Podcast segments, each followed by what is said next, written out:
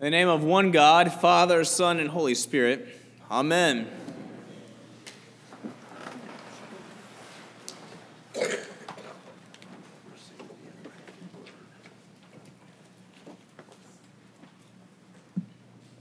Well, good morning. We are in week two of a three week sermon series, uh, which is just focusing on the lectionary passages that have been assigned in the Epistle of James. And we are asking, what does it look like to take our faith with us into every corner of our lives? Not just our Sunday lives, but our Monday through Saturday lives. Not just with our Christian friends, but with all our friends, and not just uh, externally, but internally.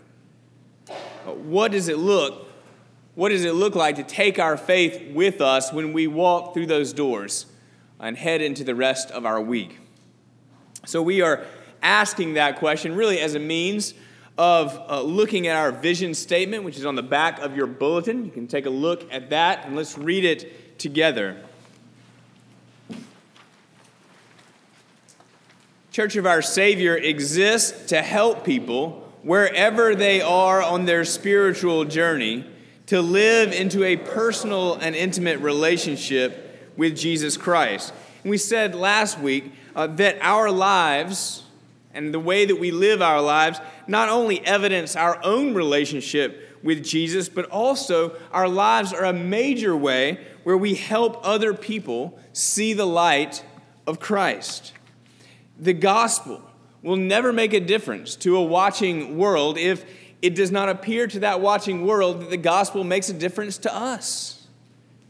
And so we want to make sure that the way we live our lives are uh, glorifying to Him, and yet we also want to make sure that we remember that whenever we're talking about how we live our lives, that grace is always the context.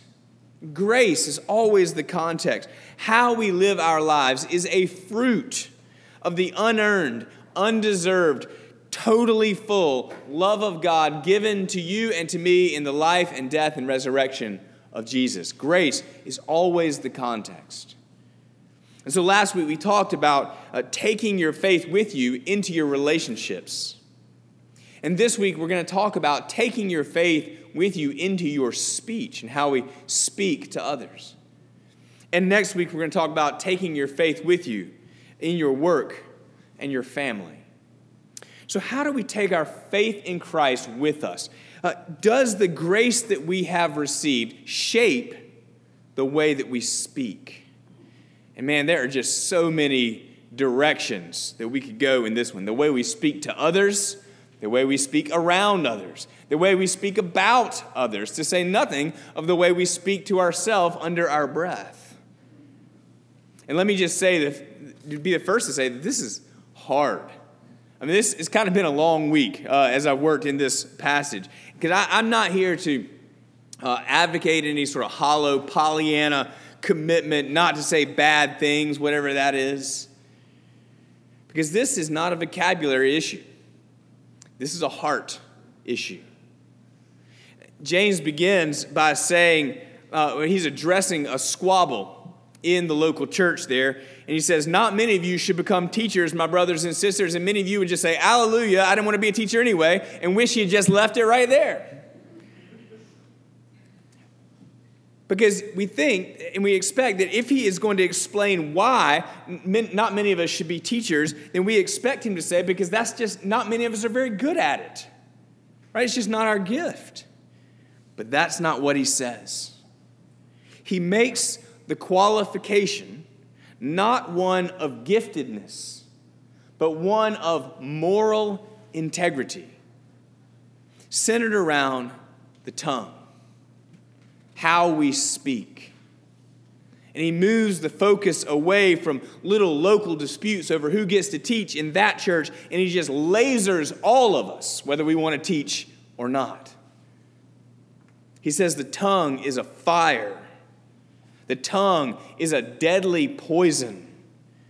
And he muses that we can tame every kind of animal, every kind of wild animal, but we cannot tame the tongue. And you know he's right, or at least your friends know he's right. or your spouse. I heard a story from uh, a friend who grew up in Orangeburg, South Carolina, and the story was about a, a Mrs. Jones, and everybody called her Manda. And for the longest time, my friend just assumed that Manda was short for Amanda. But he came to find out that Manda was actually a nickname that Mr. Jones had given her, which was actually short for salamander. or as he would have said in Orangeburg, salamanda. So she was Manda. And uh, she got this nickname because apparently a salamander can shoot their tongue out almost the full length of their body with lightning quickness and deadly accuracy to catch its prey. And old Ms. Jones apparently had a tongue that was also lightning quick and deadly uh, in her accuracy. And so she was called Manda. and apparently, my friend wondered if Mr. Jones didn't also have a tongue that was pretty quick uh, himself. But it's just so easy to be that way, isn't it? In just so many different ways. I mean, it feels good to choose someone out, doesn't it? Just to give them a piece of our mind. We feel justified when we cut them down to size, when we win the argument by the sheer force of our will, and it feels good until it doesn't. And we got to put the pieces back together again and kiss them goodnight or see them at work the next day. Or, you know, doesn't it just feel so natural to bend a truth in our favor every now and then? Maybe just to get out of a jam or to up our status in the eyes of our audience. Just bend the truth a little. But then, you know, I mean, to say nothing of the ninth commandment, uh, we have to remember our lies and uh, remember who we told what to, and so that we can keep that up and uh, with consistency in order to avoid um, embarrassment. Mark Twain said that one of the striking differences between a cat and a lie is that a cat only has nine lives. I thought that would be funny. Maybe it hits close to home. Then again, doesn't it just kind of feel exhilarating to gossip? You know, to, to tell one person the juicy details about another person, kind of build a coalition that way. Uh, in fact, there was a, a Lent when I was in college that I gave up gossip. Now, I probably gave it up because I thought that that'd be easy for me. And I was just very surprised at how often, I mean, multiple times a day, I, I found myself wanting to jump into a conversation about someone else or to try to make myself look good uh, in someone's eyes at another person's expense. It's just so easy to do without even thinking about it or not thinking about the consequences of it. And I got to tell you, when someone comes to me and tells me bad things about someone else, not, not in a priestly way, that's, that's different, but in a gossipy sort of way, I, I always wonder what are they saying about me? when they're not talking to me. So it doesn't always build that coalition. Sometimes it even creates division in that way as well. Gossip is destructive and inevitably divisive in any context, but I think it's especially dangerous in the church. I mean, our eyes cannot be on Jesus Christ and slanted at someone else at the same time. Gossip forfeits our unity to which Christ calls us. I mean, we're talking about a brother or a sister in Christ with whom we are going to spend eternity.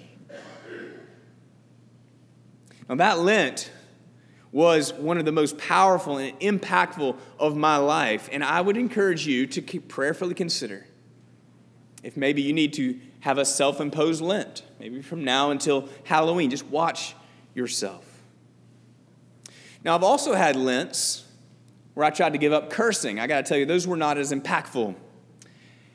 I can remember a time where I was driving down the road, I was just confessing to God just how I lament. I mean, you might say how I hate how easily expletives roll off my tongue, usually under my breath, not, not usually to other people. And I was saying, I'm sorry, Lord. I, I just, I don't want to talk that way. It's just in me. I don't want it to be in me. I confess it. I want you to change me, Lord. And right then, I missed an exit because somebody wouldn't let me over. Jerk. Expletive.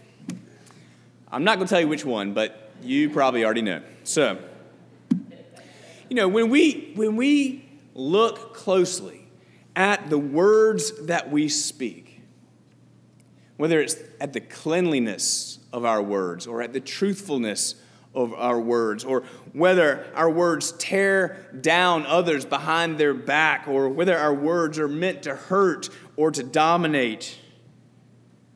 When we look closely at the words that we speak, we begin to understand with uncomfortable clarity why James would say things like, The tongue is a restless evil a world of iniquity. It stains the whole body and is itself set on fire by hell. And we can see why he compares our speech to how a giant ship goes one way or the other uh, based on a relatively tiny rudder.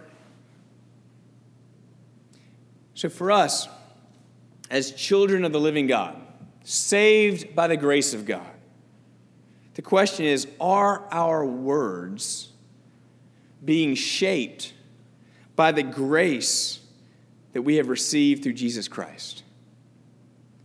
The question is are we glorifying God with our speech? The question is are we helping others, wherever they are in their spiritual journey, to live into a personal and intimate relationship with Jesus Christ through our speech? It's hard. And it's hard because words are powerful. I mean, God is a God who speaks, and we were created in his image. Words can be used to build up, to encourage, but they can also be used to tear down and destroy. And that's really, I think, James's burden as he's writing to these Christians. He says, With the tongue we bless our Lord and Father, and with it we curse those who are made in the image of God. That's really the very definition of hypocrisy. And you know that hypocrisy is one of the principal indictments that a watching world has against the church. How can we help others live into a personal and intimate relationship with Jesus when what they see in us is backbiting and mudslinging? They don't need the church for that, they can get that anywhere.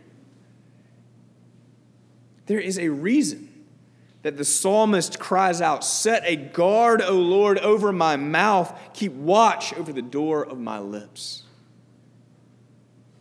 Because, you know, this is not a vocabulary issue, this is a heart issue for all of us, including especially me. And so, what are we to do? I want to offer three suggestions, none of which is watch your mouth. I mean, watching your mouth is a good thing to do.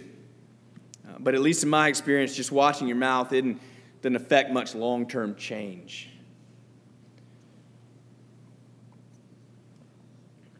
So, three suggestions. Number one, magnify God's grace. Magnify God's grace. When we feel convicted or guilty about our words or any sin for that matter, uh, it's important to remember, remember that that is part of the reason why we need a Savior. And we have a Savior. You have a Savior who has already paid the penalty for your sin in full with his own death. And when I feel convicted about my sin, it makes Jesus' self sacrifice seem to me all that much more amazing that he would love one such as me. So magnify God's grace. Number two, confess your sins. Now, I know I just said that, that Jesus paid the price for your sin, and he did. But that doesn't mean that you don't need to name your sin specifically. Name it to God each time you catch yourself. Don't just wait for Sunday, although that's why we have a long pause right before the confession. Name your sin. And it may also, you might need to name your sin. It takes some maturity, but you might need to name it to someone you've hurt. Go to them and apologize. Ask their forgiveness. That's why we have the peace, actually, right before we take communion. That may be painful, but that pain actually will help deter you from repeating the offense. So magnify God's grace and confess your sins. Number three is the most important focus on Jesus. When we focus, we're watching our mouth or we're focusing on ourselves and whether or not we mess up and how bad we feel and what we might have meant or not meant, we're just focusing on ourselves. Just take the focus all the way off and focus on Christ and read about him in the Gospels. See how he interacted with all sorts of people. Find yourself in the people that he interacts with, the ones he heals and the ones he forgives and the ones he teaches and maybe even the one he rebukes. Find yourself there. Think about the cross and his love for you. Think about the empty tomb and his life for you. Pray to Jesus. Imagine his face as you confess. Focus on Jesus rather than on yourself. And you will be amazed, really, at how over time things kind of begin to clean up. But don't expect that they will clean up so much that you won't have to be reminded from time to time that you need a Savior. So, is your tongue lightning quick and deadly accurate? Or is your tongue an instrument of blessing and peace? Is your tongue full of deadly poison or full of grace and praise? It is important, both for you and your relationship with Christ and for others and how they see Christ in you. Because we exist to help people wherever they are in their spiritual journey to live into a personal and intimate relationship with Jesus Christ. Amen.